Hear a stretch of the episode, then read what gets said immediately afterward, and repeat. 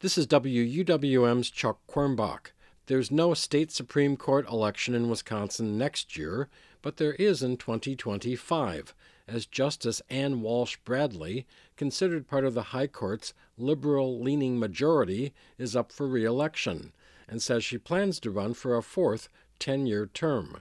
Last night, former Republican State Attorney General Brad Schimel announced his candidacy for the Supreme Court hoping to scare off other potential conservative contenders. He says in 2024, a lot of politicians will be competing for headlines. With the presidential race and the U.S. Senate race sucking up all the oxygen for a good part of next year, we can't wait till next November to start.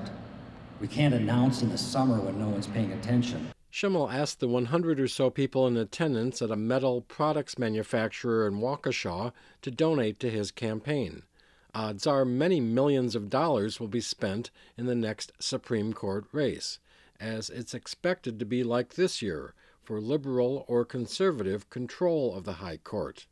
Schimel is now a Waukesha County judge, having been appointed to the job by lame duck GOP Governor Scott Walker after both men lost in the 2018 elections.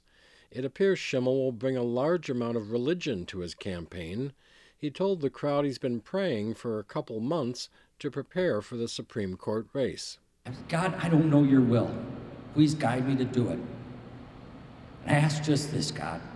Please, as I do this, don't let me be put to shame. But Schimel isn't afraid to sharply criticize Justice Ann Walsh Bradley. Now, she's the senior member of the liberal majority, and likely the next Chief Justice. By the way, she's all in on the stuff that's happened so far. Schimel says that includes firing state courts administrator Randy Koschnick as the fourth liberal leaning justice, Janet Protasiewicz, was sworn in in August.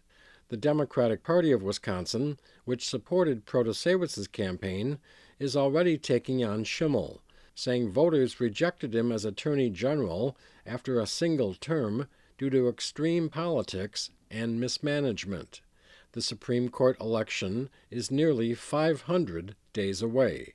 Chuck Quirmbach, 89.7 WUWM, Milwaukee's NPR.